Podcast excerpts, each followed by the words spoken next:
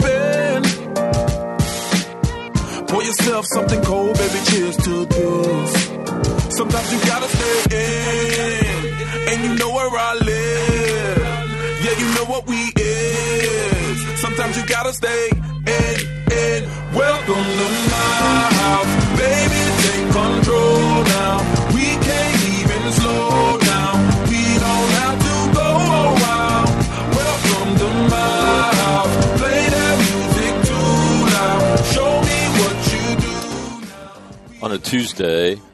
Welcome to the uh, House of All Marine Radio,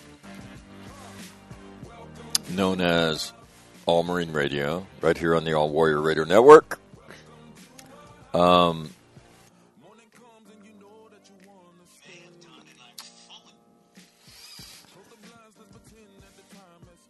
interesting article um, about the military's treatment of sexual assault.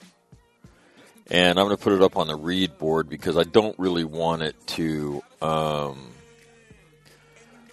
I don't re- really want it to dis- distract from the point of today's program. And that is the testimony of General Thomas and the testimony of Major General Olson last week um, before um, the House Subcommittee on readiness. And so that's what today's about, and that's what I want to direct your attention to. But I'll post this article to the uh, to the read board, and um, and then we'll discuss it at some point later on in the week. And I, I talked to you about what the data said in the articles I read in the past. I, I brought to you a, an article written by a prosecutor talking about the problems of evidence in the vast majority of these cases and, and why sexual assault is brought to court-martial way more in the military than anywhere else, and why the conviction rate's so low. And what would ultimately happen is that if you send it to its own, uh, you would impact a commander's authority. The conviction rate, rate wouldn't go, would, would go up because you're going to prosecute less cases because professional prosecutors won't take cases that commanding officers do. And the difference is good order and discipline versus getting a conviction. So the conviction rate will go up. Total convictions will not, and then we'll have this discussion. Well, why? Well, this article goes into the footnotes um, of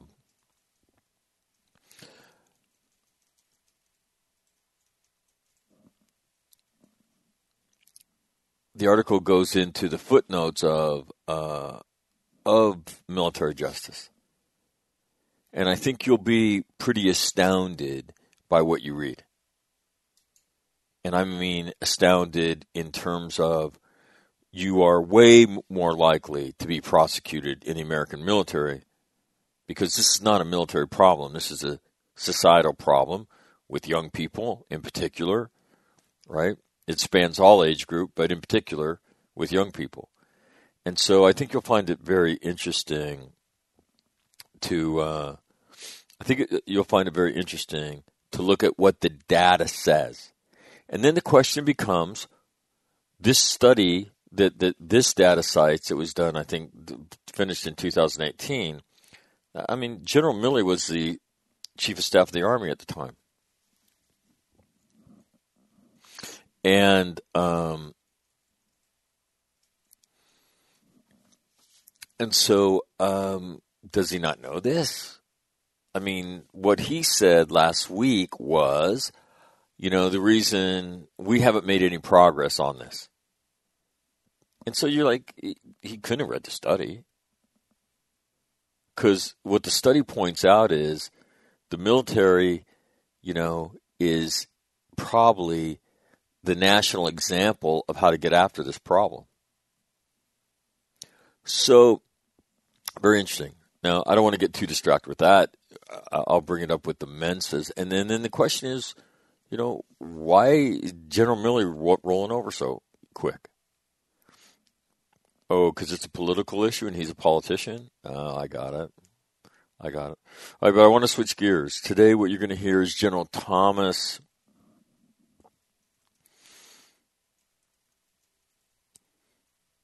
And um,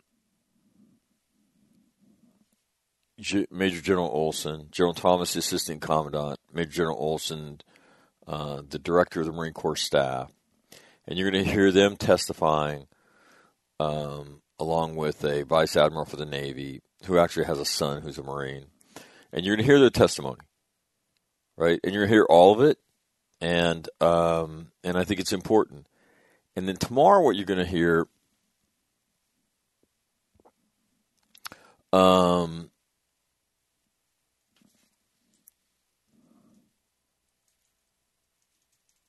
tomorrow what you're going to hear is the Mensa Brothers plus one.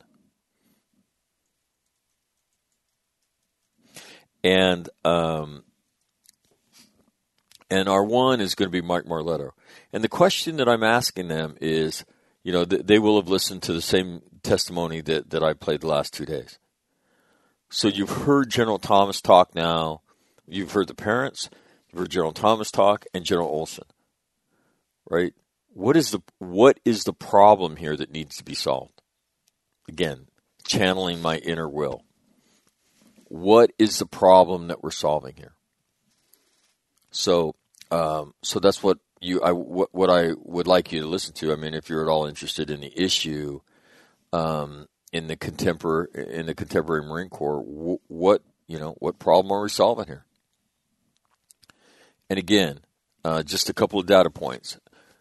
The A A V has been in the American inventory since nineteen seventy-two. We've been doing amphibious operations forever. We've never had an accident like this ever, ever. The level of professionalism that we're we're talking about is at the is at the platoon, the company, and the battalion level. We're not talking about whether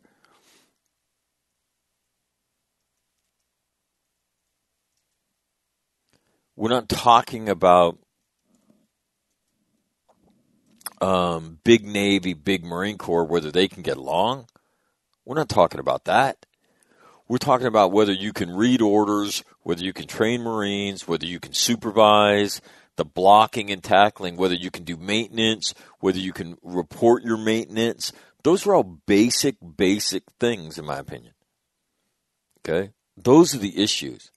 Not big blue arcing arrow bullshit. So, um... I'm going to get out of the way. You're going to hear that testimony. I will post the article that I just referenced relative to sexual assault. Um, I'll post that on the read board, and you can you'll find it there today. But I, I think it's really important that uh, that you hear this testimony. And so th- this is the first real in detailed spoken words by the Assistant Commandant of the Marine Corps and by the Chief of the Marine Corps Staff. All right, in detail, and here's what they think the problems are.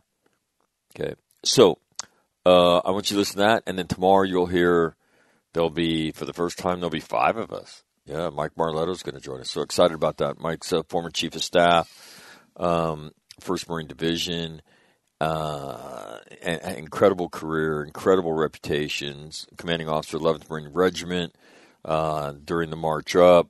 Wrote the fire support plan for the march up for the first Marine Division. Uh, just a great, great guy. And with great, and, and so it'd be fun to have him on, uh, and, and, and, and get his thoughts on all of this. So, Uh, the United States Marine Corps Band makes this morning official. Good morning.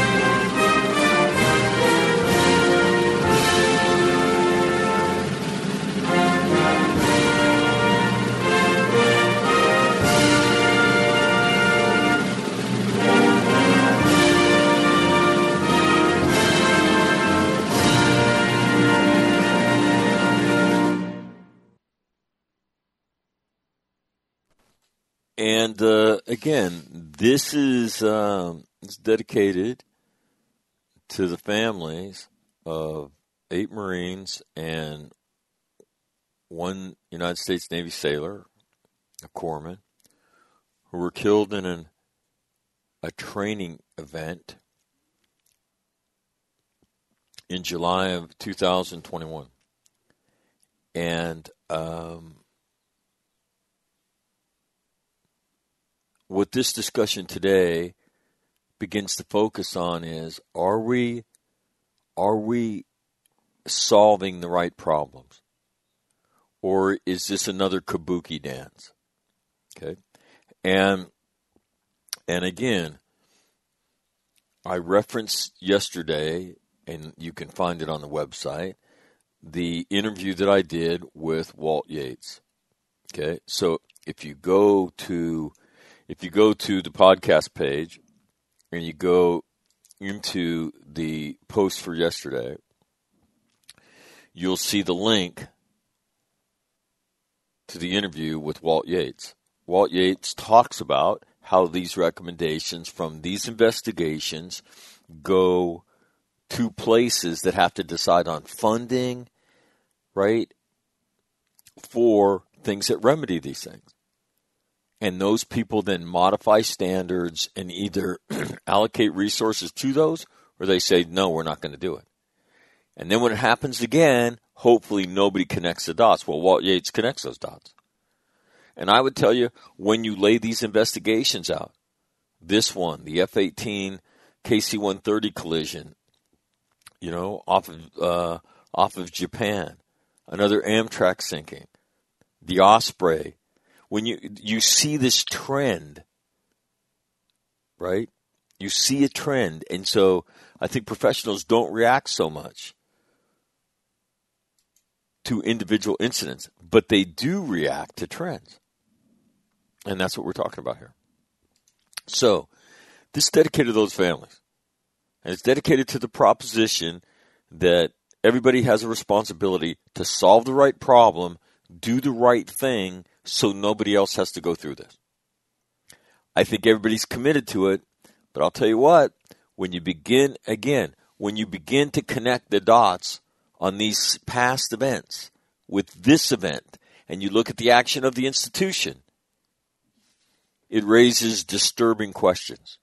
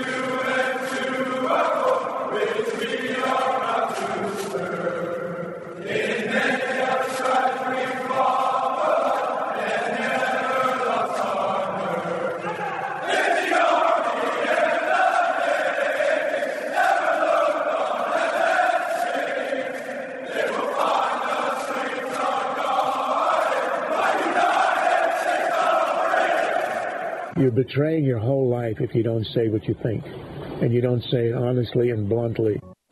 What keeps you awake at night? Nothing. I keep other people awake at night. For this campus had prepared him well. I'm very confident that, thank you very much. If this was vodka, it'd be a lot better speech.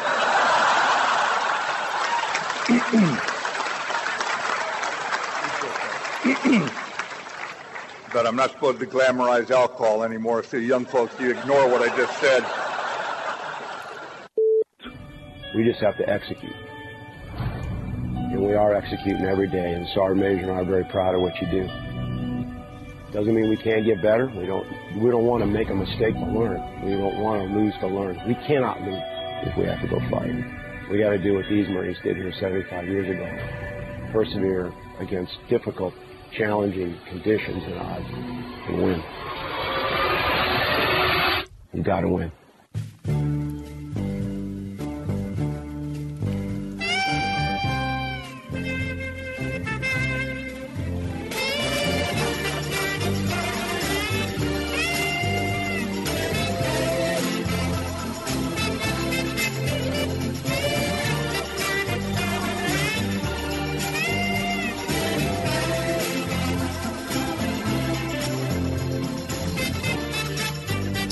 Time to check the weather, and then we'll head to Capitol Hill.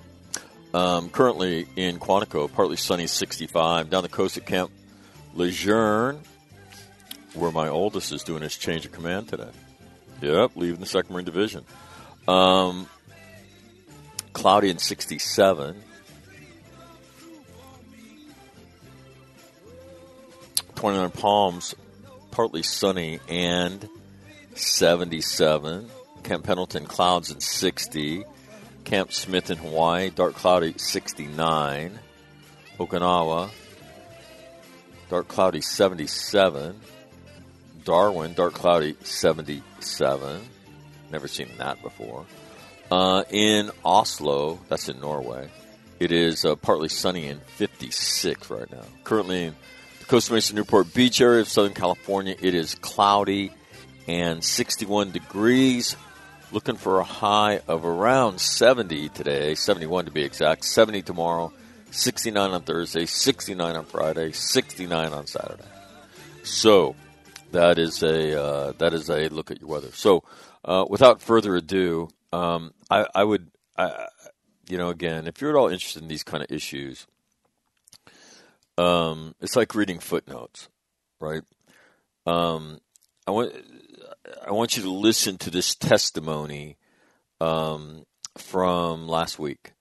That is, this is the Assistant Commandant of the Marine Corps testifying before the House Armed Services Subcommittee on Readiness, chaired by a California representative by the name of John Garamendi. Garamendi, Garamendi, one of the two. Been around California politics for a long time. Um, and um, and it's interesting because in the testimony, I want to say at least two, maybe three of the members of the of the subcommittee um, are former Marines, infantrymen. Yeah, I know two of them are for sure. I think a third one is, and they and they asked some pretty interesting questions about all of this based on their own personal experiences. So, um, again, I will get out of the way of this. Without further ado, um, this is their testimony. Now, yesterday and today lead into tomorrow, which is, okay, you've heard the parents, you've heard, um, and you've heard their, uh, you've heard general officers of the Marine Corps testifying in open session uh, in the most detailed discussion of this event that we've seen. So, in your opinion, what problem is the Marine Corps solving here? All right? And do they have it right? So that's the question. And, and again, why is this important? Well, the Marine Corps is committed to being the maritime force in readiness with more Marines at sea in a more dispersed manner. So if water skills are important, right, then I think this discussion is important. And we're bringing a new A A V, right, to market. So it's not like, oh, yeah, well, this doesn't apply anymore because these vehicles are going away in twenty-four months. Oh, no, we're buying a whole new fleet of them. So uh, with that said, here is uh, here is uh, the testimony from last week. It happened on May third, which would have been Monday of last week, so a week ago yesterday. We're back on the record for panel, for panel two of today's hearing. Uh, I understand that we've been able to uh, get an extra half hour here, so we'll go until uh, one thirty. As I've stated before, and it bears repeating, the tragic events of the thirtieth of July twenty twenty were preventable. As I reread the investigation in preparation for this hearing, I was once again gripped by the sense of dread associated with reading the details of the multiple systemic failures that led to the loss of nine service members in the prime of their life. The Marine Corps failed. failed to adequately maintain the material readiness of the A A V fleet. The Navy, the Navy and the Marine Corps totally failed to ensure that personnel were adequately trained to ensure that this exercise could be performed safely. The Navy and the Marine Corps failed to effectively integrate with each other to ensure that roles and responsibilities were adequately or even minimally understood, and that there was someone, someone with sufficient seniority who was paying attention, monitoring the changing events, and constantly conducting and updating the risk management, the safety, or the lack of safety. The Navy and the Marine Corps totally failed to understand and to flag that after two decades of focusing on land-based combat, the proficiency for amphibious operations may have been lost, may have atrophied, and that personnel needed additional training to conduct the exercise safely. The leadership of the Navy and Marine Corps totally failed to account for the potential problems that COVID nineteen would have on readiness of these units. They were so desperate, as they showed us, as they said in hearings, formal hearings, that not to worry. We've overcome the impacts of COVID, and our readiness has not diminished. Gentlemen, that was not true, as tragically shown in this incident. What's most upsetting to me is the failure of the surface Navy and the Marine Corps to develop a culture of safety that would empower junior service members to alert the chain of command when there's a breach of safety protocols, to be heard, to not be ignored. We don't have to invent that culture. It does exist. It does exist in naval aviation and naval reactors community. That culture needs to be in every part of both the Navy and the Marine Corps, and indeed the other services as well. The Navy and Marine Corps leadership must make a decision. They must decide to not allow the status quo to continue. The nine members of the Marine Corps, the nine, eight members of the Marine Corps and one member of the Navy that were lost were not the first. Indeed, the Marine Corps has lost sixty Marines in training accidents in just the last five years. sixty in five years, and more than one hundred thirty in the previous ten years. There's an eerie echo here of the Marine Corps hymn. These losses have been in the air, on the land, and sea. As Mister Courtney said in his earlier statement, the surface Navy is still struggling to adopt sustained cultural changes in the wake of the loss of seventeen sailors on the U S McKean and Fitzgerald. We passed laws, we provided money, and these tragedies continue. We've honored these nine members of our military with appropriate funerals and services. But I will say this, the only way to really honor their loss is that the Marine Corps and the Navy develop a culture of safety. This is not war. This is training. This subcommittee, and indeed the full committee, demands better. I know that there are additional investigations underway, command investigations, and we'll get to those with a subsequent hearing. And we'll be focusing on the events specific to this issue, to this tragedy, and to what the Navy and the Marine Corps are doing to prevent it from happening again. With that, I return to my colleague and ranking member, Mister Lamborn, for his opening statement. Uh, thank you, Mister Chairman, f- for having this hearing. Uh, thank you for our witnesses for being here.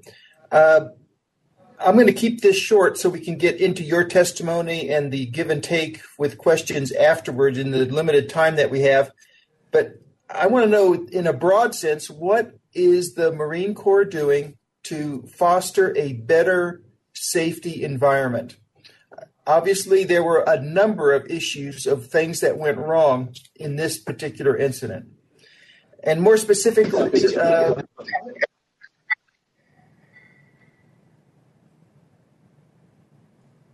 and more specifically, I want to know what's happening with the proficiency for amphibious landings. Uh, amphibious landings obviously were not a priority in our Iraq and Afghanistan uh, conflicts in recent years, but with a pivot toward the Pacific, absolutely becomes a priority. So I want to know about that in particular, and with A A Vs. You know, why are A A Vs uh, so decrepit and so poorly maintained? Um, do we need to buy new ones? Are they not being maintained in a good state of readiness? What's the issue there? So those are the things I want to hear about when we go through our testimony. With that, Mister Chairman, I yield back.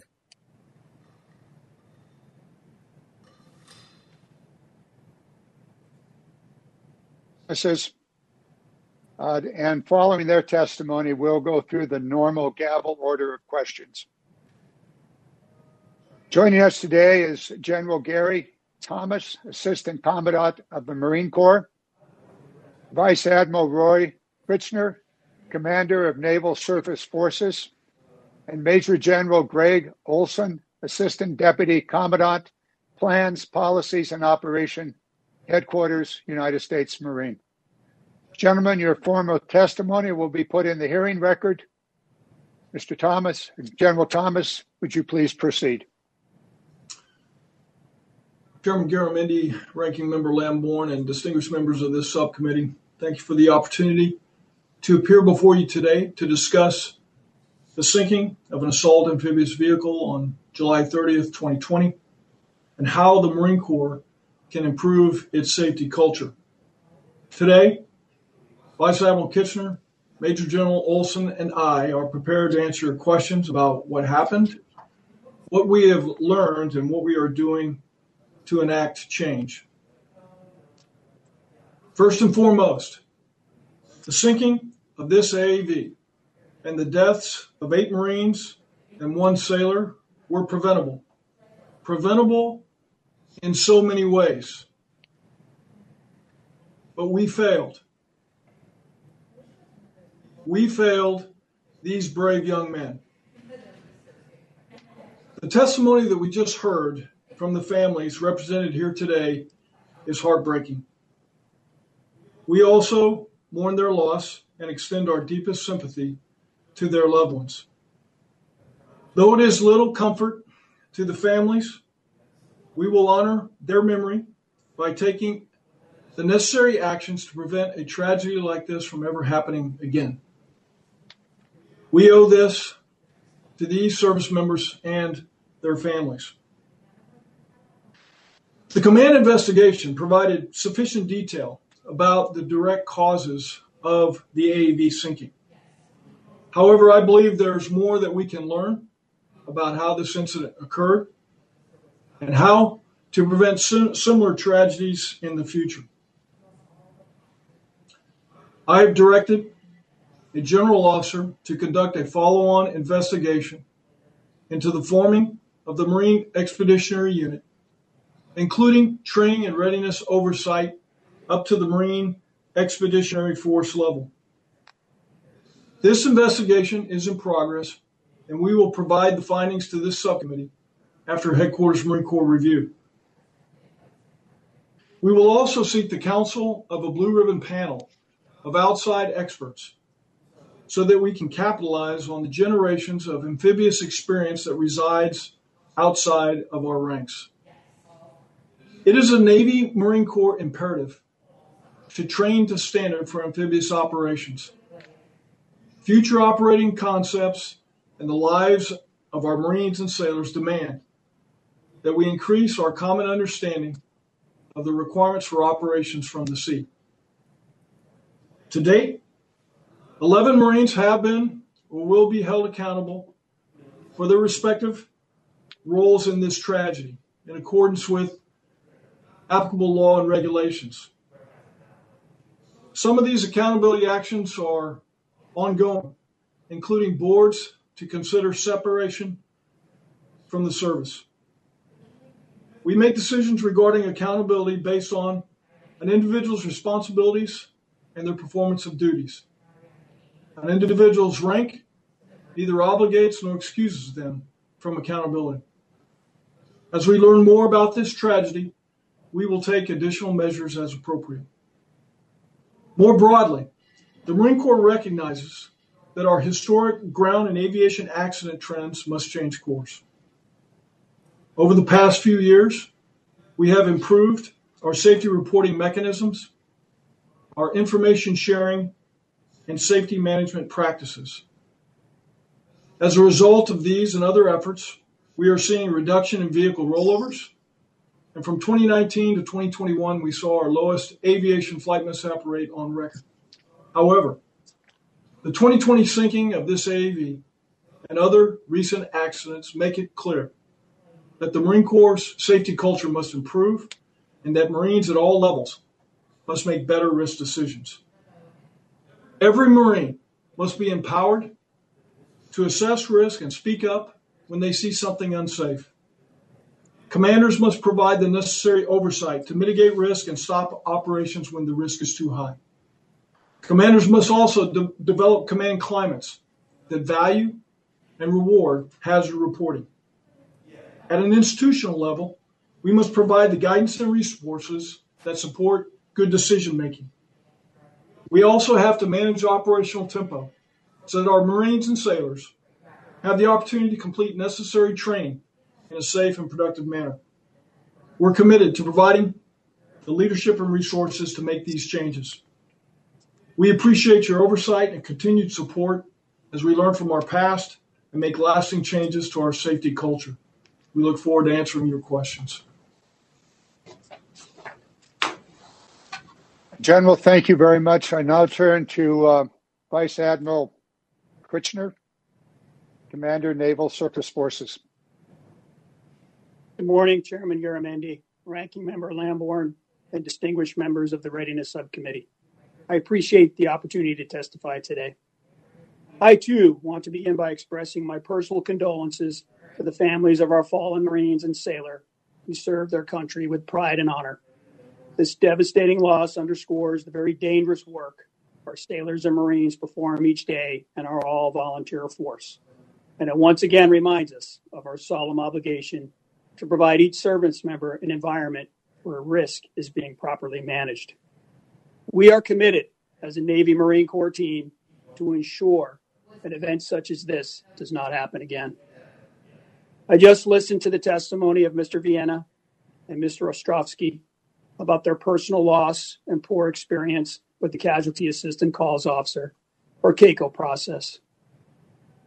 I spoke with Mister and Missus Vienna before, and I'm incredibly grateful that they were willing to share their experience with me. I'm deeply saddened that the Navy CACO process did not work as it should have for this grieving family. I reached out to my counterparts who oversee the CACO process, and they are reviewing what happened with the Viennas, as well as any improvements that may result. The Navy is committed to understanding not only how our actions may have contributed to this tragedy, but also how we can better support families in the future. And I say this not only as a commander, but also as a father of four, three of whom are serving in the military, included one enlisted Marine at Camp Pendleton. Immediately following the tragic events on the thirtieth of July, the Navy and Marine Corps implemented a safety pause of A A V operations. The Navy has not resumed waterborne A A V operations and will not do so until we are satisfied that all necessary policies, procedures, and risk mitigation measures are in place. Additionally, all commanding officers and well-deck teams will be trained to these new requirements and will have reviewed the specific lessons learned before A A Vs embark a Navy ship.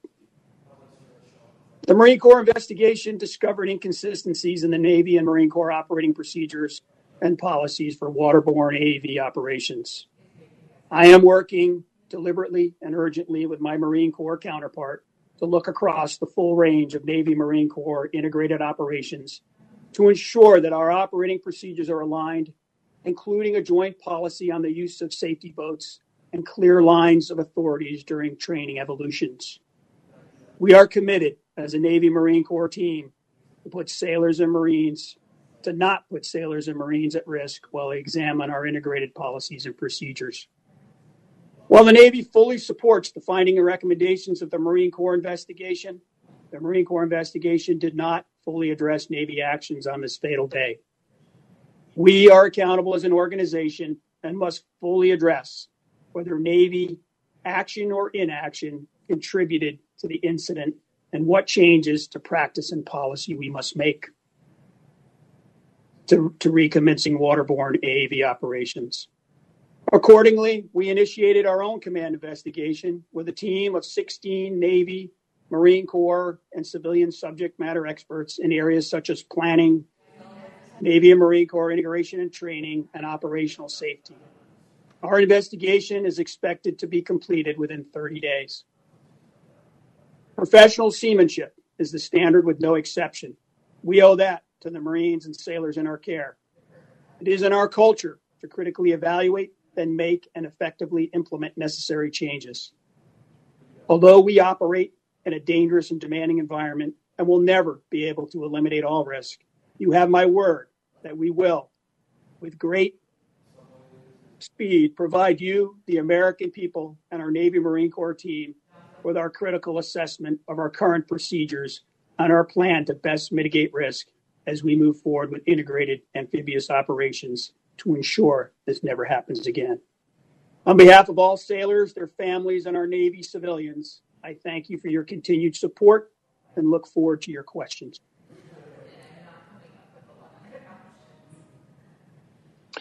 Uh, thank you, Admiral. I now turn to uh, Major General Greg Olson, Assistant Deputy Commandant, Plans, Policies, Operations. Thank you, Mister Chairman. Thank you, Ranking Member and other distinguished members of the subcommittee. As I make ready to answer your questions, let me note my deep sadness regarding this preventable tragedy. I have years of experience with amphibious assault vehicles, including my first tour as a twenty-something lieutenant. I can put myself in the place of these young men who are counting on others to keep them safe. I've done my underwater egress training, and I know the fear and disorientation that results when you're rapidly submerged. I also know the value of the training in saving lives. Every time I review the details of this tragedy, I'm struck by its senselessness. My heart goes out to the families of the young men who died, and I have especially appreciate the bravery of the two witnesses who testified in front of the previous panel. As I answer your questions, please do not make, please do not mistake my matter-of-fact tone for any lack of empathy. I'm simply trying to keep my emotions in check. I look forward to your questions. Uh, thank you, General. Uh, I have a uh, document dated March twenty-sixth, two thousand twenty-one, and it's signed by General Thomas. It speaks to the issues at hand and what the Marine Corps is specifically doing uh, to address the tragedy and the failures that occurred in this uh, incident. Point number eight, General Thomas, you said the loss of these eight Marines and one sailor was a preventable tragedy. You went on to say we mourn the loss of their lives and share their families' enduring grief. The Marines and sailors who died made the ultimate sacrifice while serving their fellow Marines, and the nation will never be forgotten. Uh, General Thomas, those words need to be followed up by action. You've laid out seven specific actions that the Marine Corps intends to take. In our communication prior to this hearing, I told you that the construction industry in the United States has instituted a safety officer always on site, always there to review and with a whistle to stop the construction activity if something is not safe. I recommended to you that the Navy should consider such a safety officer on all risky operations. As I look at the seven recommendations that you've made, I don't see an opportunity in any of those for someone to blow the whistle and call timeout. Clearly, that could and should have happened in this tragedy, but it didn't. I want to hear from you how you can assure us that the issues of safety will be paramount in exercises. General Thomas, what assurances can you give us that your seven recommendations will lead to someone having the power to blow the whistle and stopping the exercise until safety can be assured? Thank you, Chairman. Um, the first thing that I would say is that, uh, and you've alluded to this, this is our safety culture has got to improve. All Marines need to understand that a safety culture or, or a culture of excellence is integral to mission success. I share your view on making sure we have adequate oversight, and we are looking at adding additional safety specialists at the right place to ensure that our exercises are as safe as they possibly can be. That, in addition to established safety protocols, are the types of things that are required to get our safety culture where it needs to be. I would point out that no one person is able to see all the intricacies of an exercise. And so equally as important to having the right people with oversight is to, as you've alluded to, Chairman, empowering Marines to stand up or speak up when they see something that is unsafe, and for them uh, to be heard. And then for leaders at all levels to provide necessary oversight to mitigate risk, and then to stop operations when that risk is too high. I would tell you, Chairman, that in all the exercises that we do across the Marine Corps every day, every exercise, at some point, Marines are standing up and pausing operations. And that's exactly what we need to do in this case, which is where we failed in this particular exercise. But we're taking a hard look at that, Chairman, and we will keep this committee informed as we go forward.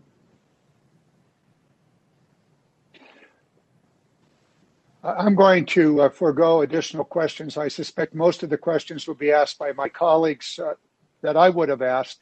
So I'm going to turn over to uh, Mister Lamborn. Uh, but before I do, I think the answer, I think the number is one hundred thirty-seven Marines have died in various accidents, uh, training accidents over the last decade, sixty in the last uh, five years. Mister Lamborn, it's your turn. Okay, right, thank minutes. you, Mister Chairman. Excuse and, me, Mister Uh, Lamborn. Yes, You're can not you hear limited me? to five minutes. From what I heard. Can you, can you hear me okay? Yes, please go ahead. And Mike yes. Johnson, you may want to mute Mike Johnson. Uh, okay, uh, General or Admiral, whoever wants to take this question, uh, obviously there were some real deficiencies with the training regime that was in place that were not followed or should have been followed, shouldn't have been in place, but also when it comes to the equipment and the A A Vs in particular. Uh, it seemed like it was a disaster waiting to happen. Uh, these A A Vs were taking on water. The bilge pumps weren't able to keep up. The batteries weren't sufficient. Uh, there were a lot of specific things that were wrong with these A A Vs, and a subsequent inspection found that mo- uh, many of them failed. I believe the majority, once they were inspected, failed inspection and and, and should not be used. So uh, what will the Marine Corps do with the need for better A A Vs in the future? This is something our subcommittee, uh, besides the training aspect, is going to want to look at.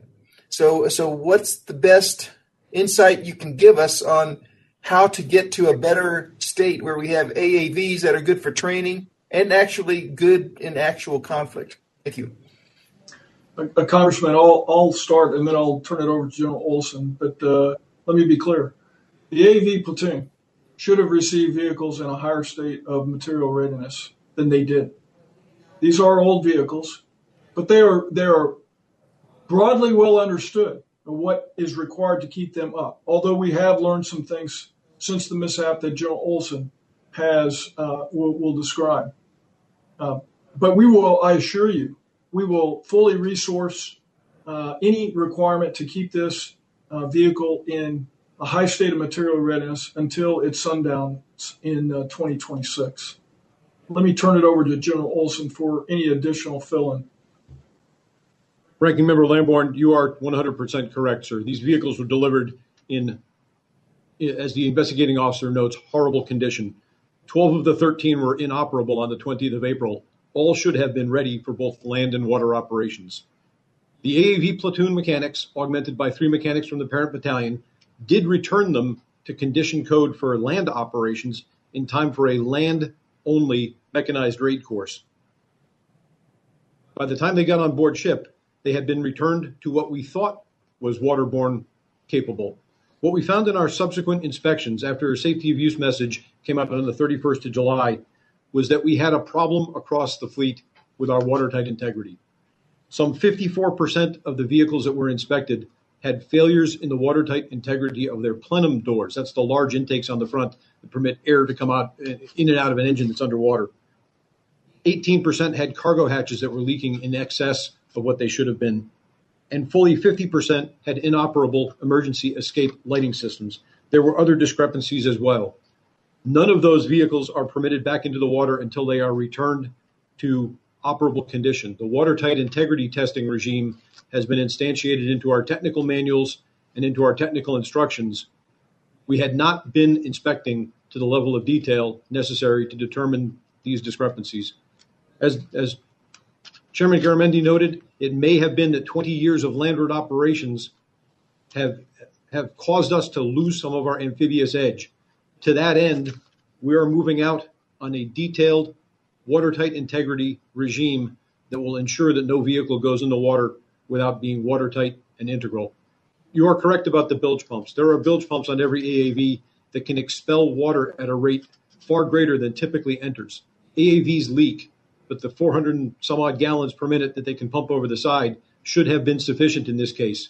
In this case, it was not. The vehicle had far greater mechanical degradation than we knew of. And when the transmission failed, the hydraulic bilge pumps failed.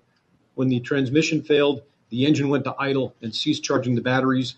And then when the e- engine compartment itself filled with water, the generator failed, and effectively the vehicle was without power. We know we have things to fix, and we know we have a glide slope to twenty twenty-six when the amphibious combat vehicle will be fully operationally capable.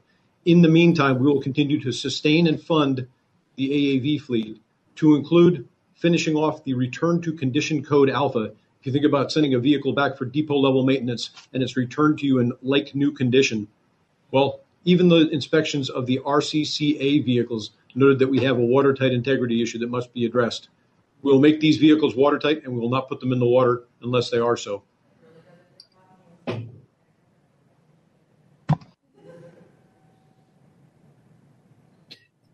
Thank you, Mister Chairman. I, I yield back the balance of my time.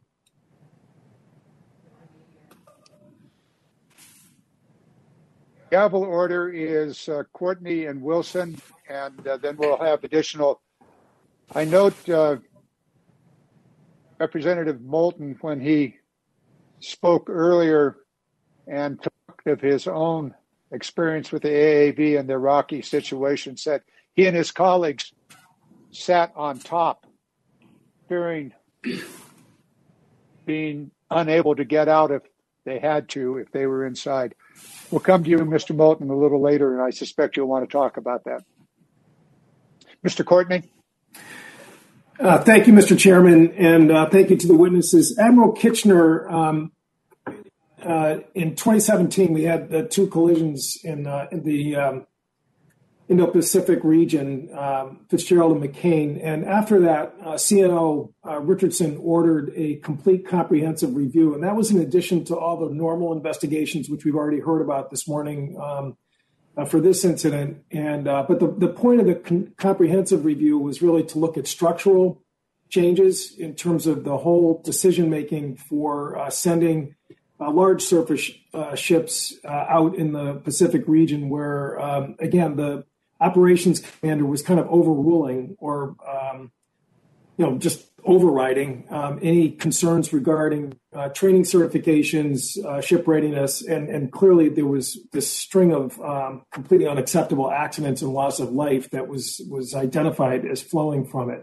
Again, the C R, the comprehensive review, ended up with a large number of recommendations. You described a command level report that's uh, in the in the works right now that we're going to get back within the next thirty days or so. I mean, is that what, is that what that's looking at? Is that looking, again, not just at the specifics of who's responsible, but really the structural system that's in place in terms of um, sending A A Vs out that uh, really are not safe? Uh, Representative Courtney, thank you for the question. Uh, you know, the Navy cooperated fully with the Marine Corps in the investigation and, and provided access to, you know, records, logs, and, and, and many witnesses. And when we reviewed the investigation, uh, we agreed with the, the fundamental conclusions that there were no causal factors attributable to the Navy. However, what we did find were it left uh, a few questions unanswered. And uh, what we are, so we decided to open our own investigation to understand, you know, what actions and decisions that Navy personnel made that day could have contributed to the tragedy, and then what policies and, and practices uh, may be required and, and must be improved. So we stood up a team of, of sixteen people uh, that made up of Navy, Marine Corps, and civilian personnel, and they were, we specifically asked them to look at Uh, the actions of the, the personnel that day and the planning, and the approval, and the execution of the operation. Uh, additionally, we asked them to look at the communications between Navy and Marine Corps personnel prior to, during, and in the aftermath of the incident. Uh, we also asked them to look at a number of, assess the impact of a number of uh, conditions that day that may have been contributing factors. You know, for example, the sea state in the morning and the sea state in the afternoon, uh, the operation, the use, uh, the policies and use of safety boats, and uh, who was making those decisions. And and finally, we asked them to look at the command and control structure. And was there a rigid one in place that clearly delineated authorities? Was it briefed at the concept of operations and was adhered to uh, during the operation? Uh, you, you know, as from the McCain and Fitzgerald incidents, uh, we have worked very hard at our safety culture. And we expect and encourage all sailors to have a questioning attitude, to expect to find conditions that require help, and to also make sure that they act on unsafe conditions and not ignore them. And it is up to us as leaders to create that environment that facilitates that action. Well, thank you, Admiral. I, you know, I would just note, though, that the C R did come back and identify uh, real um, weaknesses in the existing system after McCain and ways that we could structurally and by law actually uh, prevent that. And, and as I mentioned earlier today, I mean, Congress actually adopted that, and now that's actually in law. And, and I think we've actually seen some progress in terms of uh, not having, you know, sailors untrained and uncertified, uh, again, on large surface fleet sh- uh, ships. And, and hopefully that's what I think, um, I'm speaking for myself at Sea Power, and I'm sure other members, that's what we want in terms of getting specific um, problems here. Because as, as the chairman said, th- this is just happening too frequently. And, and that says that there's something more than just, um, you know, kind of, um, Uh, uh, uh, you know, trust us, we'll, we'll take care of this. We, we've really got to look at the structure of command and, and control and decision-making. And, and Congress needs to step in and, and, like we did with McCain and Fitzgerald, make real changes. With that, Mister Chairman, I yield back.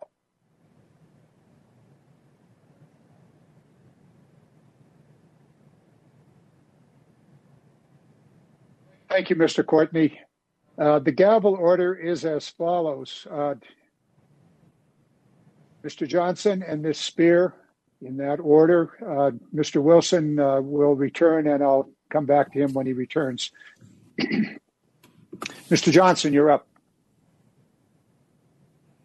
Thank you, Mister Chairman. I appreciate it very much, and, and thank the generals for their time. And um, this is an important hearing. We did hear that heart-wrenching um, testimony earlier, and it's uh, so disturbing to all of us. Let me just get right to a couple of questions. I apologize if some of this has been answered already in previous uh, statements or questions. My my internet's been a little intermittent today. Um, but we know that we have multiple mishap. I know the term we're having concerns with as well, but mishap investigations have revealed that unit leadership properly reported on training and material deficiencies, but we have these reports that they were ignored or even later relieved. Um, how, how are you uh, remedying this? Let me ask this, General Thomas, I guess. How are you Uh, remedying this and empowering commanders to highlight deficiencies and escalate concerns without facing punitive action? And then secondly, how should a leader that raises these types of issues within their chain of command proceed when that chain of command is not responsive enough to ensure mission success and safety? Thank you, Congressman. I, I, I think you're getting right to the, uh, the culture you know, issue. Uh, again, I, I would just start by, you know, uh, some of the things we're, we've got to instantiate with our leaders is the importance that they have in terms of oversight, identifying risk, and stopping operations, and then actually rewarding that. We are now, uh, you know, incorporating some of that into our uh, commander training, new uh, commander uh, uh, training. But we also have to, we have to create the environment where if someone raises the alarm, Uh, within the chain camp, or even just a junior Marine. That's exactly what we want them to do. And we have to figure out ways to reward those Marines who are taking. We would say, again, that's part of mission success. I mean, obviously, uh, you know, when you have a, a tragedy like this, it's it's a failure from beginning uh, to, to end. If we can, uh, you know, with our education system, our reporting systems, create an environment where people are comfortable, I think we'll make a lot of headway uh, towards the safety culture that we need. I appreciate that response. One of the questions we have is, is would there perhaps be value in developing uh, an independent safety process inside D O D for leaders to raise those issues? Um, and is that something you all have considered so far? You know, I'm I'm a fan of, you know, independent, you know, views, just because of the ability to uh, provide eyes on that perhaps an organization may, may be missing. Uh, that is something that came out of uh, one of the commission safety reports. We do have uh, a mechanism within D O D, a joint uh, that has been probably more dormant than it ha- should have been over the past few years. That may be something that we could use going forward to instantiate some of the things that you just described, Congressman.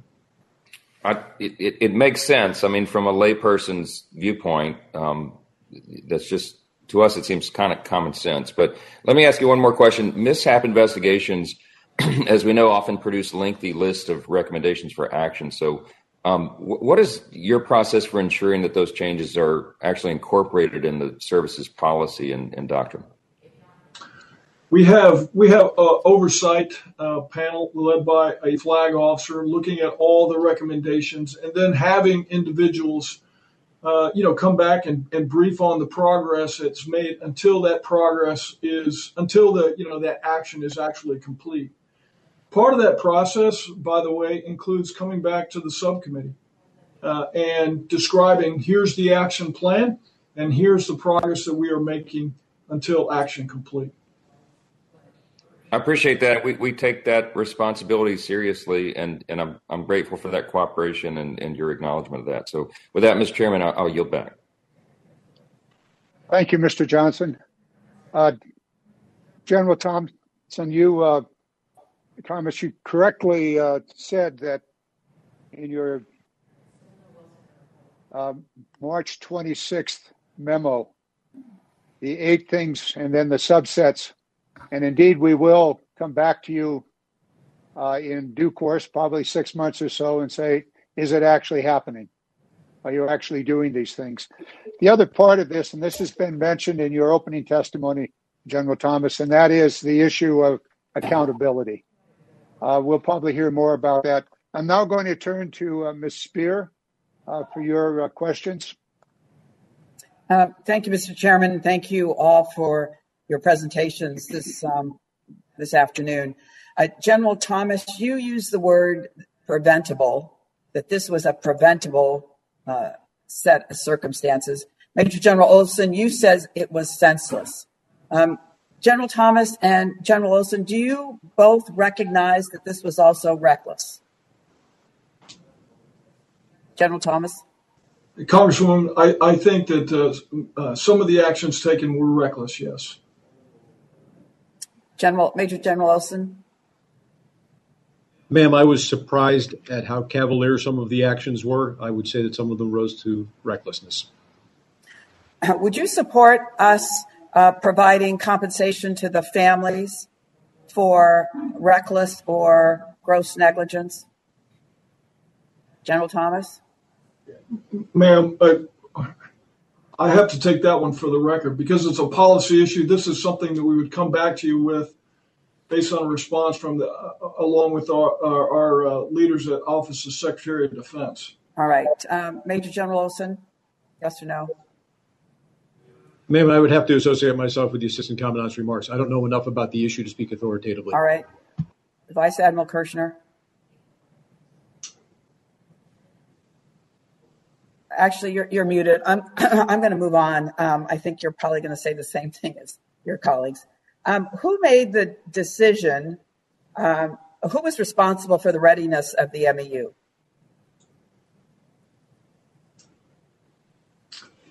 Congresswoman, uh, I will I will you know give you a broad overview and, and uh, let General Olson fill in. But the the Marine Expeditionary Unit is a composite unit. And before it forms, comes together, normally six months prior to deployment, uh, those are separate units. And there's a, an individual that's have uh, responsibility for the readiness of those individual units, nominally the division. Once the M E U comes together, the M E U has, the, the commander has responsibility for the readiness, and the M E F has uh, oversight responsibility. General Olson, would you like to add something to that? I want a name.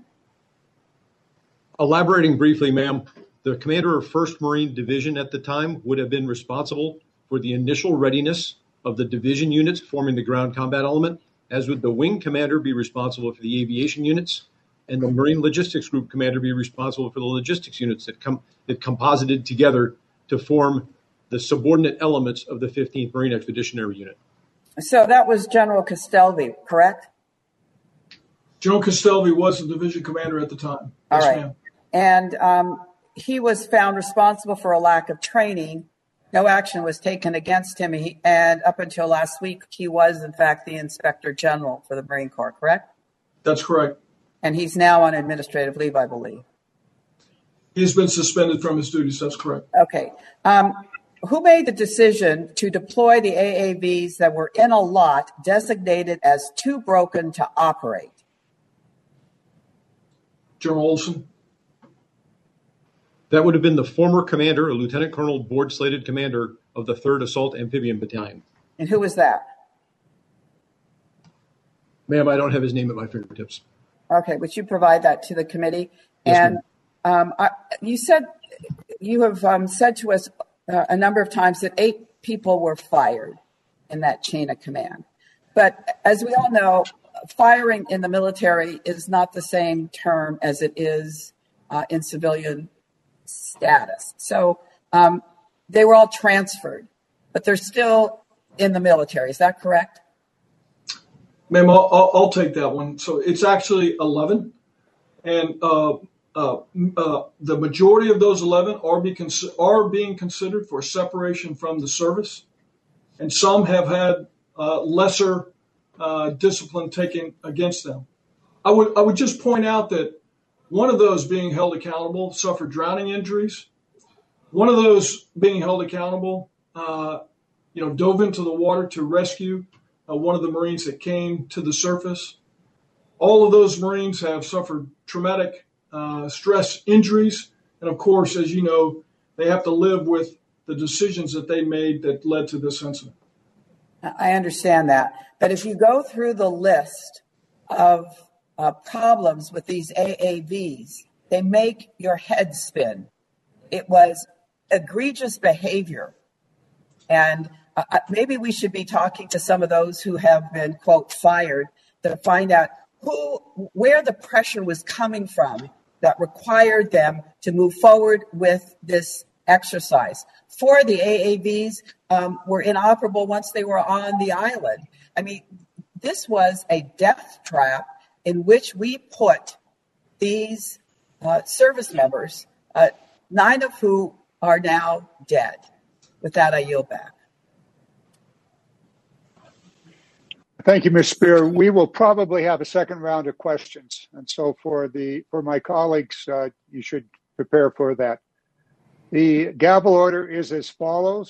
Uh, Mister Golden, Mister Moulton, and Mister Levin. Uh, the our Republican colleagues are uh, welcome to come back onto the screen if they would like to, and we'll intersperse them. Mister Golden.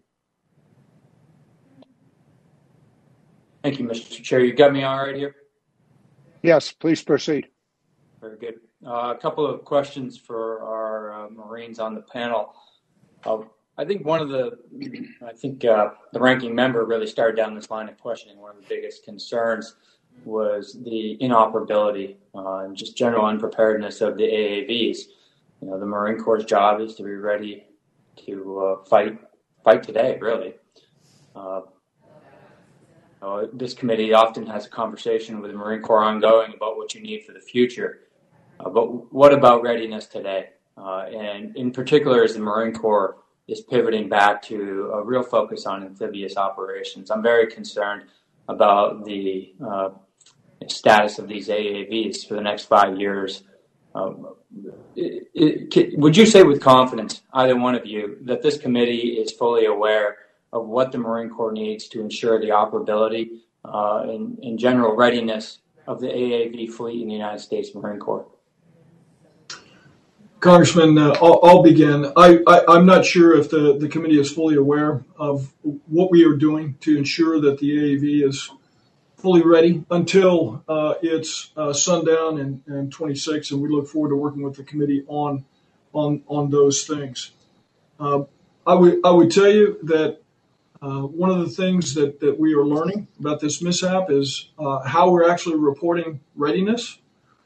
You know, the metrics that we are using, I think, in some cases uh, indicated a higher state of readiness across the fleet uh, than was actually warranted. And I, I think General Olson can uh, speak to that.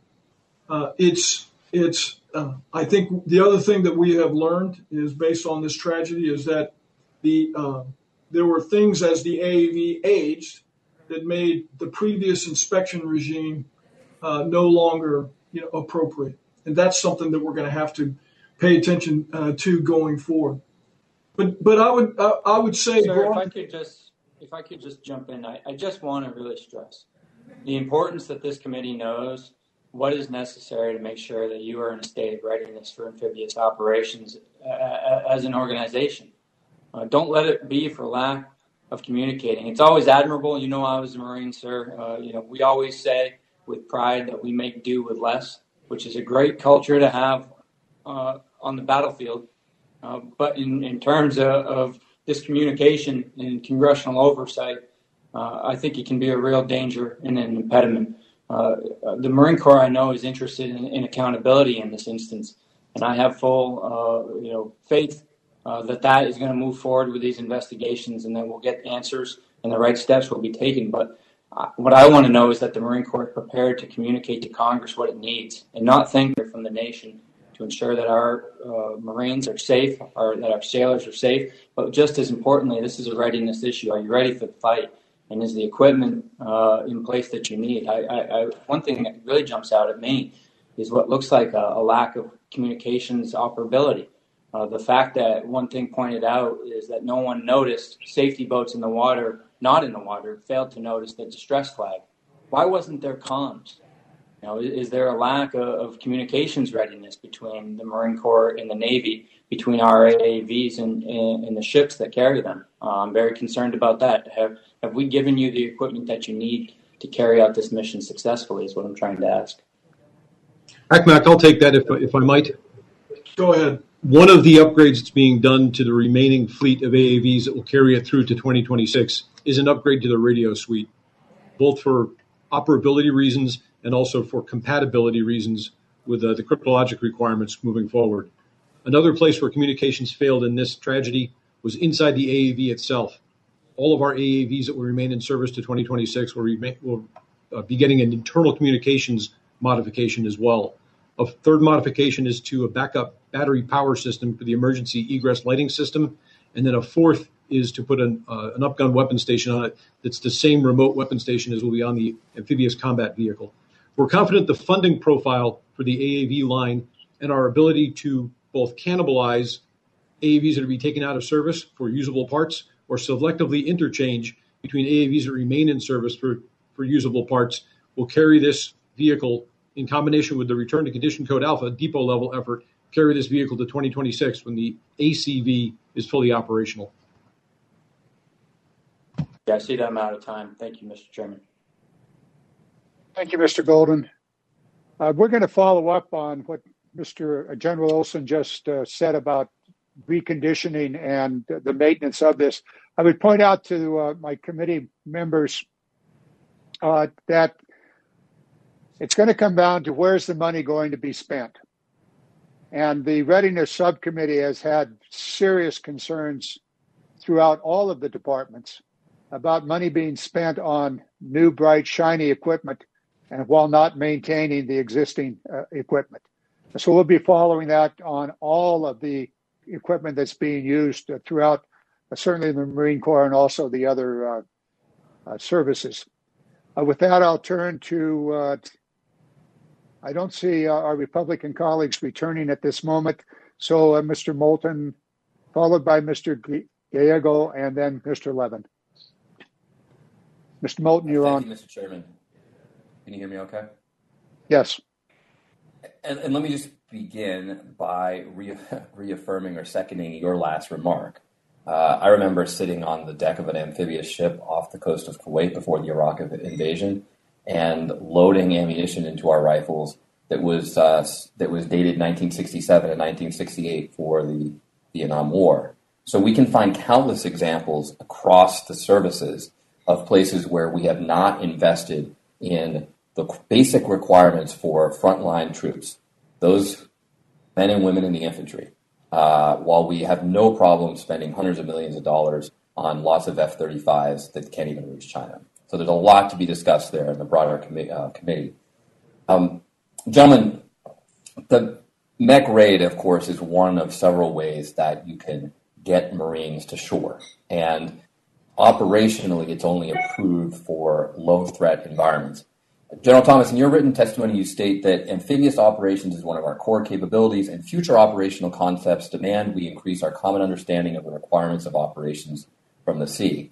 Uh, General, as you know, the last major amphibious invasion, uh, my my company's invasion of, of Baghdad aside, uh, took place at Incheon during the Korean, Korean War. Seventy years later, on the thirtieth of July, twenty twenty, what future opera thirty what future operational concept were these Marines training for? Were these Marines risking their lives for something that realistically we aren't going to ever do?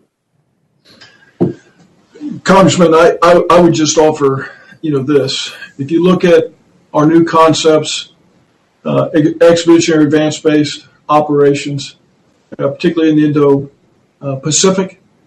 And the requirement to uh, seize key maritime terrain, uh, I would argue that movement of forces over the surface will continue to be an enduring mission. Not the only one. Some by air, of course, as you well know, and you've experienced uh, during your time with the Marine Corps. Uh, but it is uh, continues to be uh, a, a, a, an important uh, mechanism that we'll have to use you know, to uh, execute expeditionary advanced-based operations. Now, the conditions are going to have to be set differently because of the threats, uh, et cetera. But just because of the size of forces and the equipment that we would need to move, uh, you know, move ashore, that is going to still be an important function for us.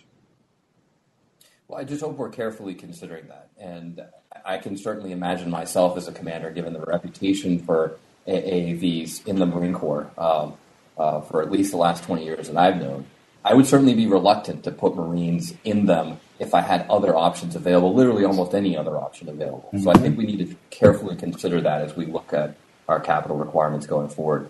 Uh, Vice Admiral uh, Kitchener, similar question to you. You articulated concerns in your written testimony um, uh, that have uh, led you to curtail waterborne operations. Are you also investigating whether or not A A V operations are relevant in future operating environments? And can we, when can we expect to hear the results of those findings? Congressman, thank you for the question. First, we are looking with our Marine Corps colleagues at the, uh, the, the planning documents that we have and our documents that oversee A A V operations, and, uh, and we're making sure we're aligned there. I would echo um, General Thomas's uh, answers to, to the question where on uh, E A B O concept and scheme of fighting scheme of maneuver in the Western Pacific, there is still a need for that capability uh, to move large pieces of equipment and seizing that terrain and controlling stalks on some of the within the first island chain out there. So I do see value as we move ahead uh, and incorporate the new A C Vs into the fleet. Uh, and additionally, we'll continue to work as one team in making sure we're assi- you know, aligned on those policies and how we're going to employ those uh, assets. My next question is about accountability. Historically, the Marine Corps has a culture of instinctively relieving everyone after a mishap or um, or a disaster without parsing individual command responsibilities. And I think there was an attempt to do this in the report. I read it thoroughly. Um, But uh, I, I have to say, I am heartened to know that the Marine Corps is looking at division responsibilities because that um, cl- there clearly was some oversight there that should have happened, whether it regards to COVID t- tra- training timelines or basic oversight of this A A V battalion. Uh, clearly, some things were missed. So, Mister Chairman, with that, I yield back, and I have further questions if we come back around. Uh, thank you, Mister Moulton. Uh, A couple of, uh, your question goes to uh, the larger policy uh, issues, Mister Moulton. I know that uh, Commandant Berger looks forward to an opportunity to explain to the full committee the Marine Corps strategies for the future. And embedded in your question, or embedded in his testimony, should be answers to the questions that you raised, which are fundamental uh, to our work uh, overseeing uh, and providing the necessary um, programs and money to carry out that mission. I'm now going to turn to, uh, here's the gavel order that we have, Mister Gallego and then Mister Levin. Mister Gallego, you're on. Thank you, uh, Chairman. You know, I actually spent seven months uh, living uh, on A A Vs. Uh, in the great uh, scheme of things, somehow the Marine Corps thought the best way to transport men around Iraq uh, was to shove us into A A Vs. Uh, they were death traps when you were death traps. Because of that, I think in total, we lost uh, eighteen Marines uh, to I E D strikes uh, in uh, Iraq. Uh, and the the you know the joke in the Marine Corps, especially among leadership, is how many Marines can you fit into A A V? Uh, always one more, and that certainly was the situation why so many of my uh, brothers and brothers died, because there was always one more we could fit in there. We were jammed, we were packed, packed with uh, ammo, uh, and certainly uh, you know set in a very dangerous, precarious situation. What what I, what disturbs me is that with with this report. Was that there was warning signs, uh, and warning signs were missed. Uh, one of the things that I remember when I was enlisted in the Marine Corps, I was told if I ever saw something uh, that was a, a endangering, especially in terms of any exercises, that I could call for an immediate stop, and there would be uh, no uh, you know, ramifications for that, even though I was just a Lance Corporal. Well, clearly that's not true. Uh, and I think that's what happened here. So, General Thomas, one of the things I want to get assurance from you is that you're going to work to change that culture, right?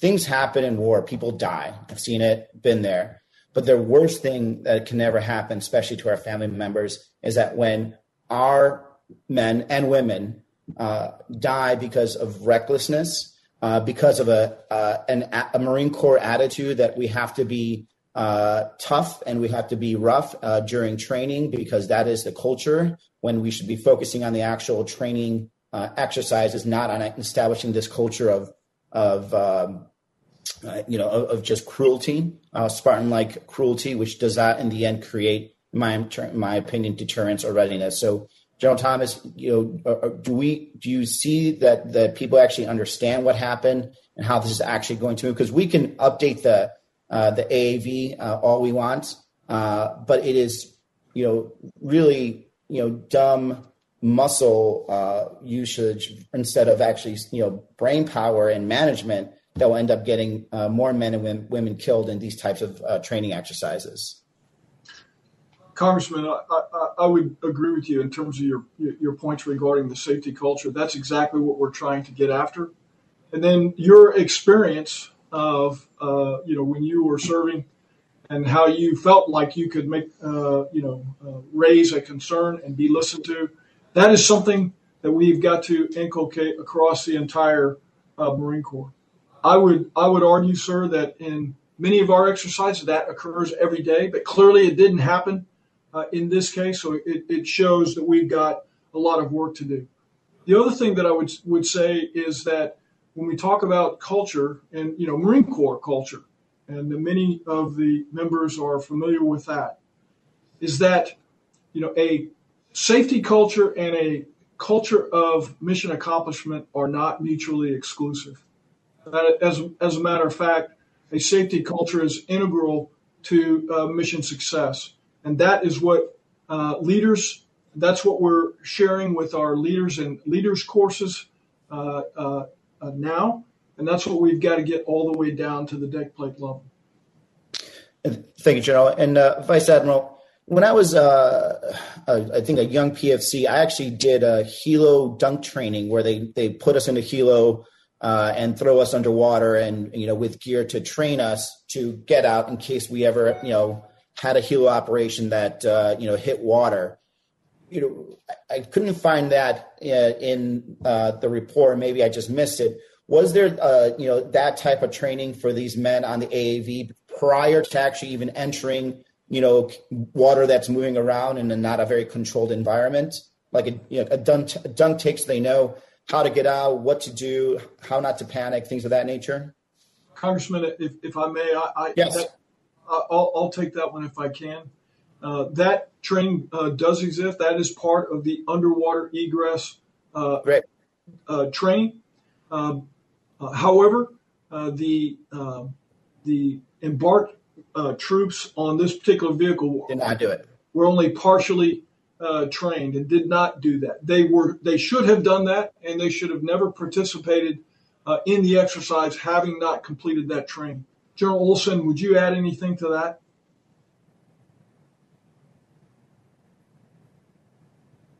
Sir, I would not. I would say that we can put two hundred forty people through underwater egress training a week at Camp Pendleton, and that's almost ten thousand a year if we use the device to its full capabilities. The capability was there. These Marines were not trained in it.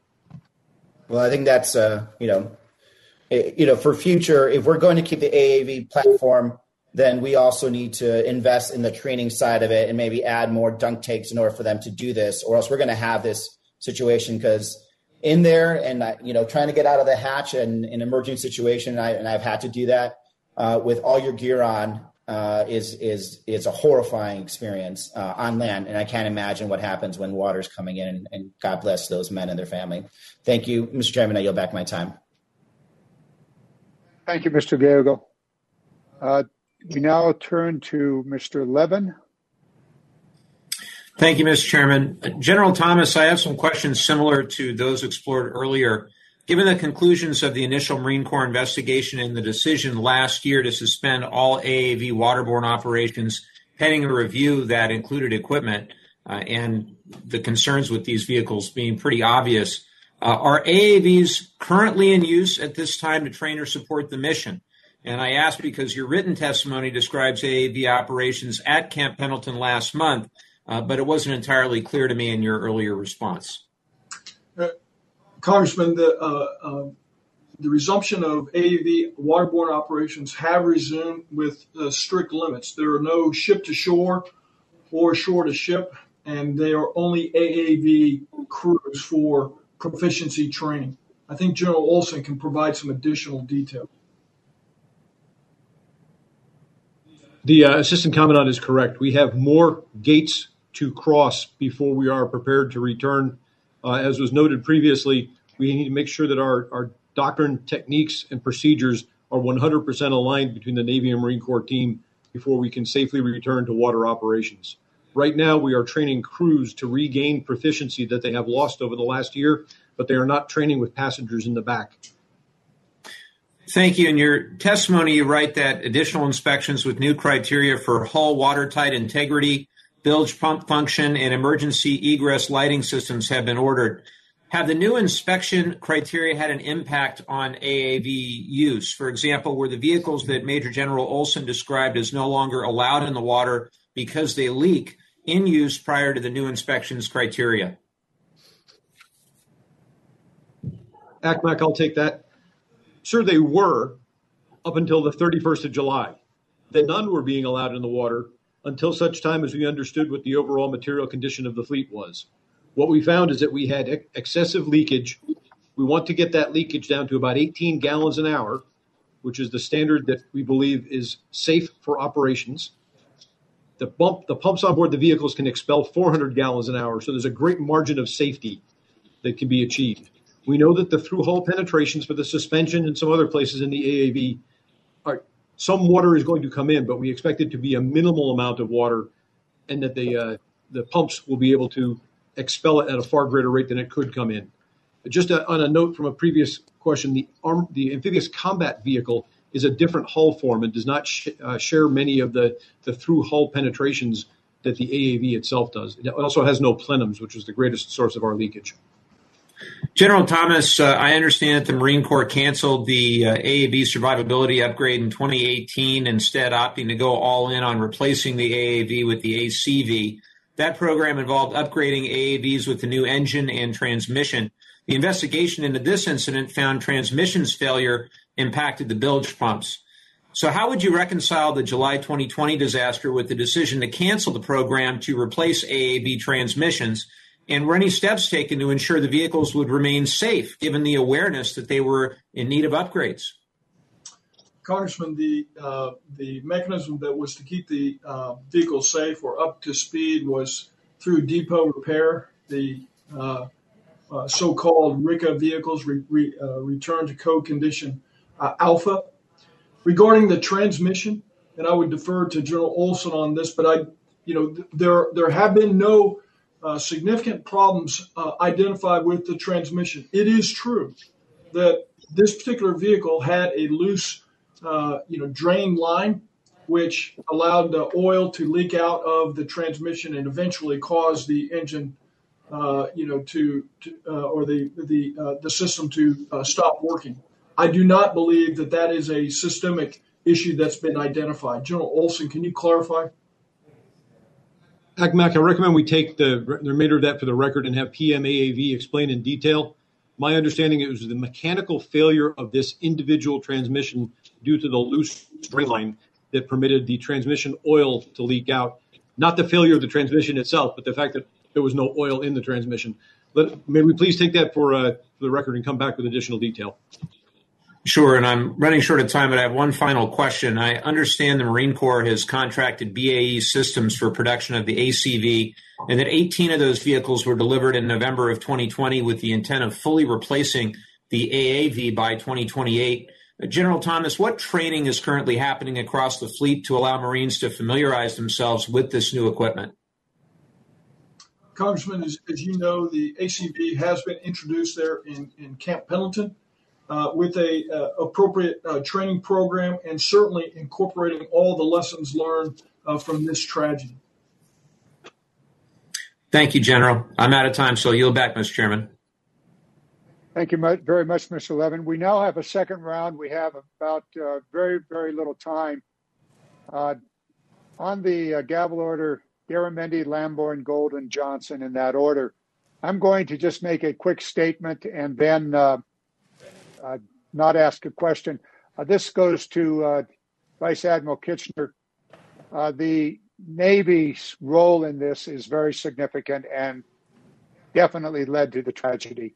You have a command uh, investigation underway. When that is completed, uh, I am certain you'll pass it over to us. I would anticipate a follow-up hearing on all of this Uh, sometime this year, probably in the late summer or into the fall. Uh, that'll depend upon two investigations that are now in process, a command investigation in the Marine Corps and similarly in the Navy. Uh, so with that, I simply note the Navy's uh, dereliction uh, in this process. My words, we'll see what the investigation comes forward. Mister Lamborn. Mister Chairman, I'm going to follow your example. Uh, I don't have any more questions. Uh, the committee has done an excellent job of probing into all the details. I think our work is cut out for us to monitor how this goes forward, uh, the equipment and the training failures that we saw, uh, that those have to all be rectified. And we're going to be uh, dogging this very closely. I also want to say uh, the Marines on our Uh, subcommittee and full committee are amazing uh, contributors to this overall understanding and getting to the bottom of this. Uh, Jack Bergman, Ruben Gallegos, Jared Golden, and Seth Moulton, I think are all uh, wonderful additions who help us get to the bottom of this. Uh, so I just want to note that for the record, and I yield back to you, Mister Chairman. Point very, very well made. We are definitely uh, enhanced by the experience of our members. Um, Mister Golden, speaking of experience, have at it. Thank you. I just had a uh, a point I wanted to, to make, and, and, and I guess also it, it would be uh, a question as well for, for Major Thomas and Major General Olson. Uh, you know, when, when I was serving, uh, I was in the third Battalion, sixth Marines in an infantry unit, and there were times when we made decisions as a team Uh, as a unit to forego certain equipment requirements. Uh, you know, I guess I would describe in, in Afghanistan being a, a small unit operating remotely in the mountains. We often made a decision to run patrol slick without uh, our SAPI plates, uh, confident that speed was uh, a safety me- measure in and of itself.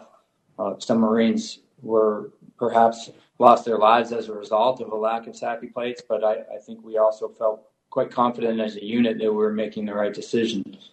Uh, you know, there have been other experiences in training uh, where I saw at, at the unit level, the squad level, or, or the platoon level, decisions made about what type of equipment to go with or not go with, uh, which may have been contrary to what the you know uh, the book may may have said. Uh, one thing that I noted in this investigation was discussion about Marines being found uh, having gotten out of the A A V successfully, uh, still sadly losing their lives, being found uh, in their battle gear, um, which prevented the flotation devices uh, from from being able to rescue them. Uh, some discussion that had it, they been deployed at the surface, it might have worked, uh, but they were not in that situation. Uh, I am just curious, has there been any discussion in the investigation about what type of changes might need to be made in the culture to ensure that uh, decisions could be made about what type of, of gear to deploy in? I, I know I personally would not have been confident uh, in an A A V taking on water to leave my SAPI plate uh, and gear on, and, and uh, you know, would have been looking for the flexibility to remove that. Uh, so what lessons has the Marine Corps learned? Uh, certainly, the idea is that if you're going to be doing an amphibious assault, you want you want the very best gear. Uh, but sometimes there are you know trade-offs that need to be made. So, what what can you tell me about what the Marine Corps is learning as a result of, of the information you've gathered from the investigation? Congressman, we are we continue to review what specific gear uh, would be the most efficient to aid in the you know safe egress of troops leaving uh, an, an A A V, and I'll I'll let. Uh, Uh, General Olson, you know, go into more detail. What what I would also say is that, uh, as as has already been discussed, this vehicle uh, slowly took on water for forty-five minutes. If the crew had uh, only had the uh, the embarked troops egress in a more timely fashion, whether they had their everything on, their flotation device was more than sufficient to keep them uh, afloat. That's, that doesn't uh, address your question, which is a good one, is that sometimes less is more, and we're we're taking a hard look at that. General Olson? Sir, I've got very little to add to that. Uh, the body armor is provided with a quick release. One of the things that we will examine is the interaction between the body armor and the life preserver unit, just to make sure that nothing is impeded. But we are going forward in a deliberate egress working group regarding how we get out of our armored vehicles, depending on what kit we're wearing. What I would note is that over the years, we have gone to a standard of you wear your protective gear inside vehicles because of things like rollovers, where that body armor actually shields you and prevents torso injuries, much as your helmet does. So everything's a compromise, but water and flak jackets may not be a good mix, and we need to take a very close look at that. Thank you. Uh, gentlemen, I appreciate your time today and the thoroughness of the investigation. I yield back, Mister Chairman. Thanks for the hearing. Thank you, Mister Golden. I will note that uh, because two of the A A Vs, or maybe three, were found to be inoperable, they were left on the beach, and the personnel that was in those were added to the other A A Vs. Some of those personnel did not have life jackets as they returned to the ship. So once again, fundamental safety was ignored. Um, I'm going to now turn to Mister Johnson.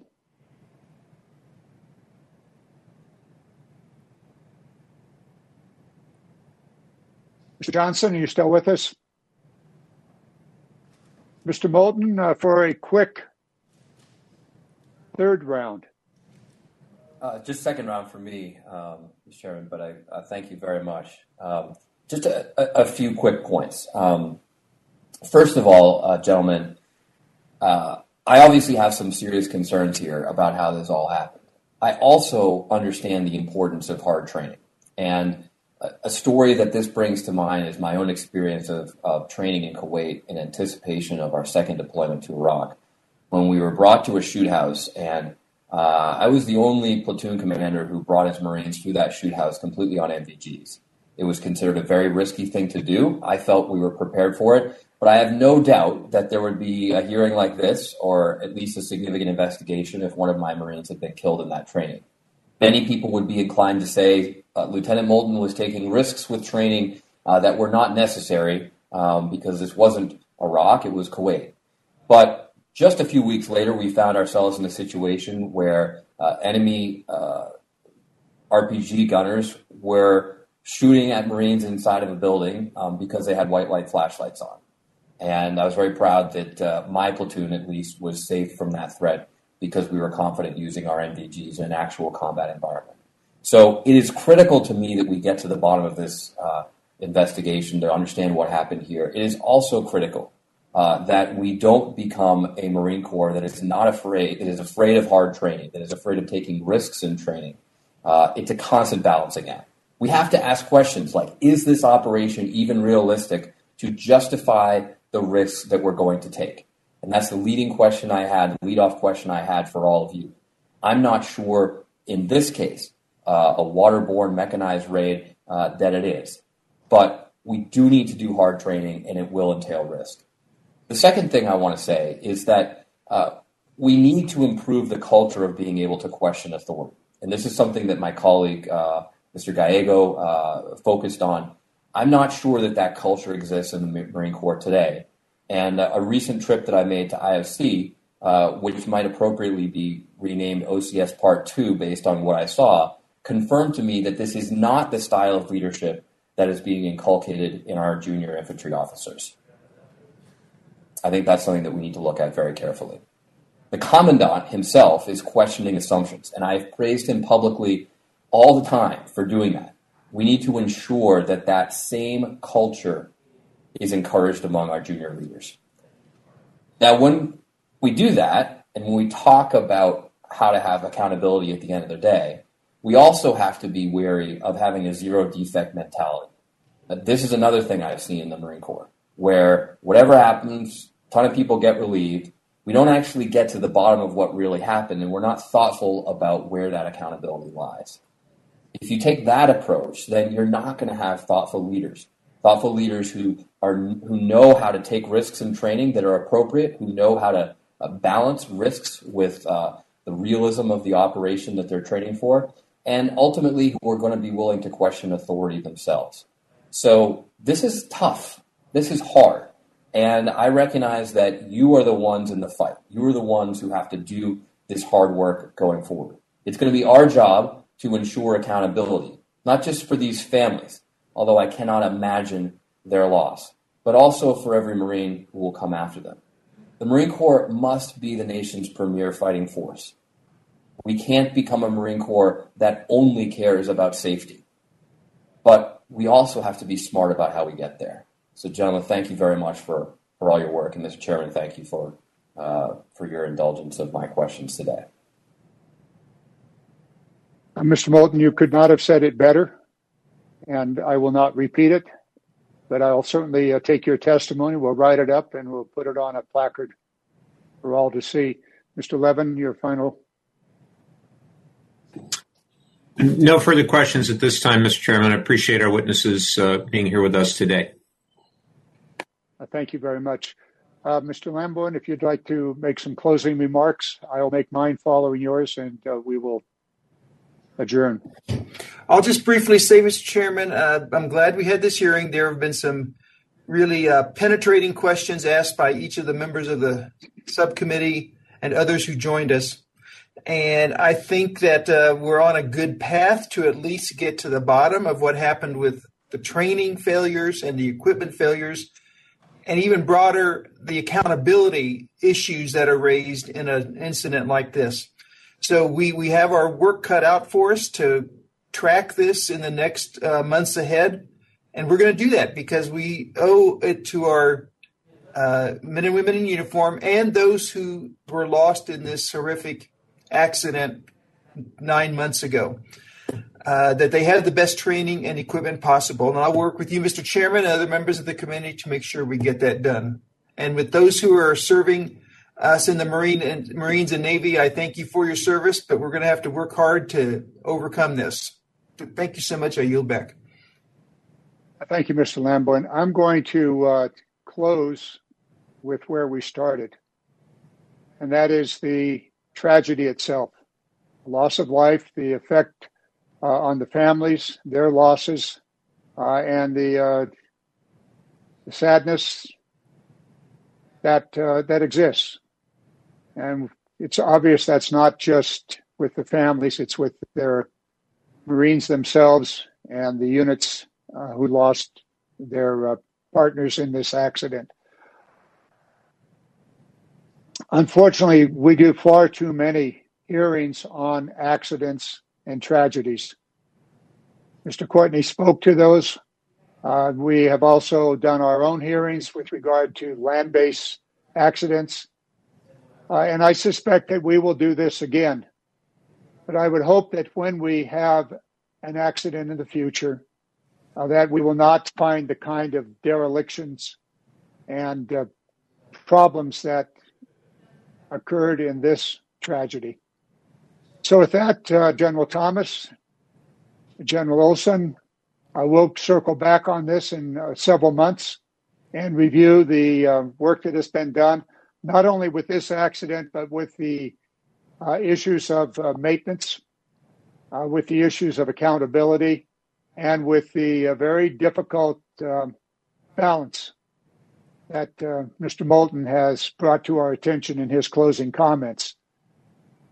Safety and the necessity to have realistic exercises. So we'll go back through all that again. Uh, Admiral Kitchener, you've been mostly on the side here. Uh, we will review your uh, report when it is available. And I suspect that we will find that there is also very serious uh, derelictions uh, in the U S Navy a part of this uh, participation in this accident and the accountability going forward.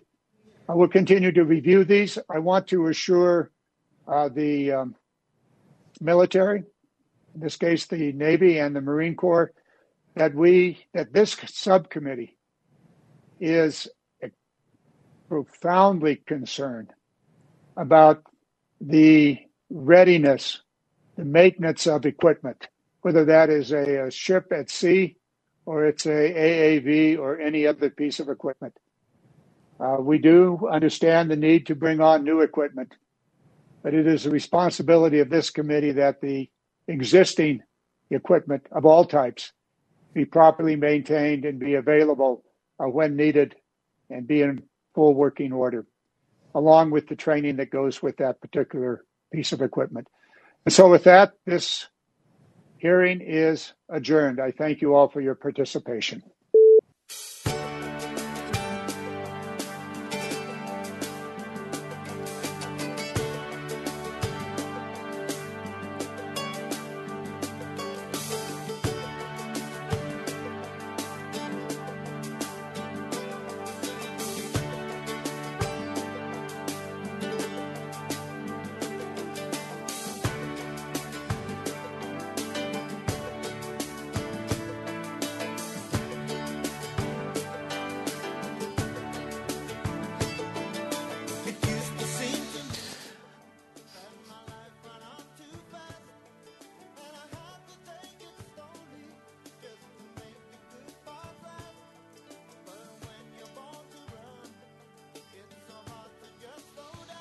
That'll do it on a Tuesday. And where this hopefully is headed is a discussion about, about what exactly is the problem that we're fixing. Again, to ask the question that Will asks all the time. What is that problem? And uh, again, if, if if you'll take the time and you'll read what Walt Yates wrote, um, the way this thing continues to happen is that people aren't held accountable. And let me tell you this, general officers aren't held accountable for the trend line of these continued incidents. Now, you can't do dangerous training without accidents happening, but those accidents should be because of anomalies that happen and things that could not be anticipated. So, um, tomorrow, the Menzel brothers will discuss this. And Mike Marletto, former commanding officer of eleventh Marine Regiment, former Chief of Staff of the Marine Corps, uh, of the first Division of the United States Marine Corps, will join me. And uh, the Menzel brothers. So, looking forward to that. So, on this uh, Tuesday, have a great day. I'm Mike McNamara. This is All Marine Radio on the All Warrior Radio Network. If I can help you, if I can help somebody else that's struggling, don't be afraid to reach out. Have a great day. We'll see you tomorrow. I'm out.